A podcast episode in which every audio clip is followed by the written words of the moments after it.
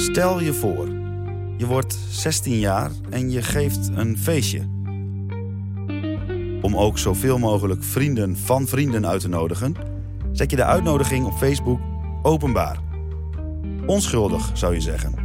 Totdat tienduizenden voor jou onbekende mensen zichzelf voor je feestje uitnodigen. Ze dacht voor haar Sweet 16 feestje gewoon een paar vrienden uit te nodigen via Facebook. Maar in- 21 september 2022 is het tien jaar geleden dat een feestje van een 16-jarig meisje uit het Groningse Haren uitmondde in chaos.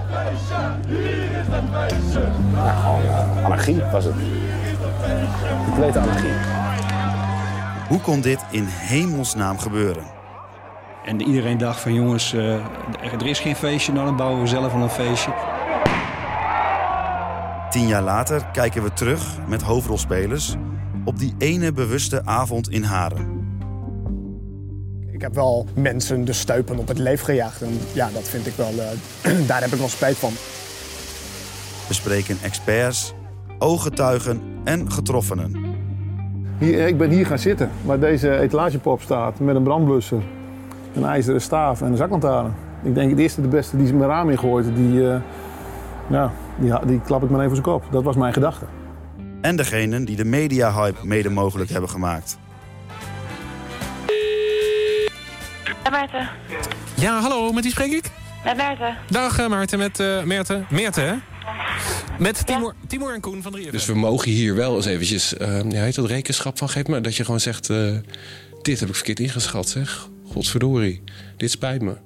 Mijn naam is Wouter Holsappel en samen met Thijs Faber gaan we terug naar Project X Haren.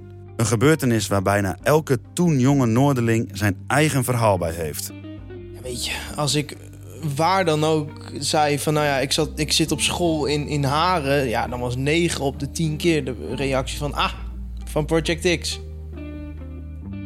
En hoe zou het eigenlijk met Merte zijn? Er is geen feestje. Een podcast van Oog, de lokale omroep van Groningen. Vanaf 21 september in alle podcast-apps.